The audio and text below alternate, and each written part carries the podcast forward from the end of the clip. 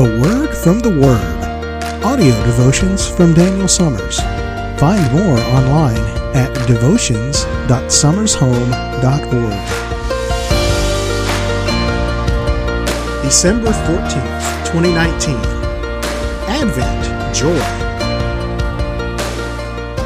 Joy is one of the most common terms associated with our culture's current Christmas celebrations.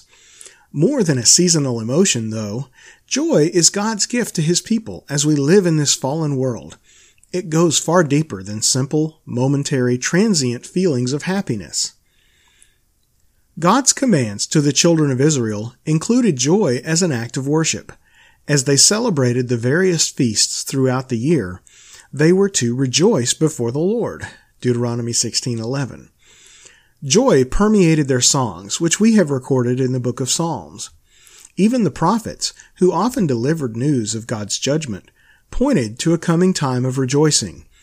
These commands to rejoice were not given in a vacuum.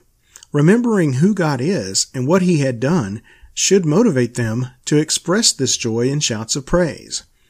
Isaiah described it as putting on the garment of praise instead of a faint spirit.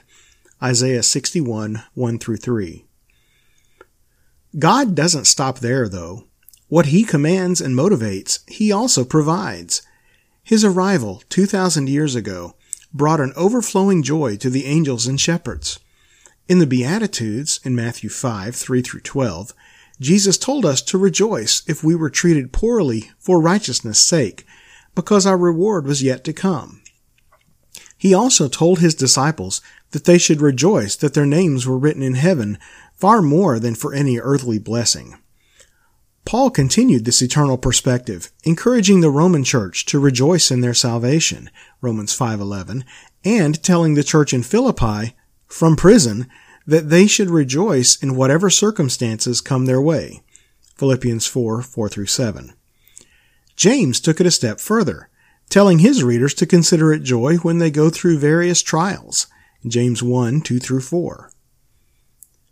Today, as we light the candle of joy, we rejoice that our Savior provides us with a reason to rejoice, and we look forward to the day when He returns to make our joy complete.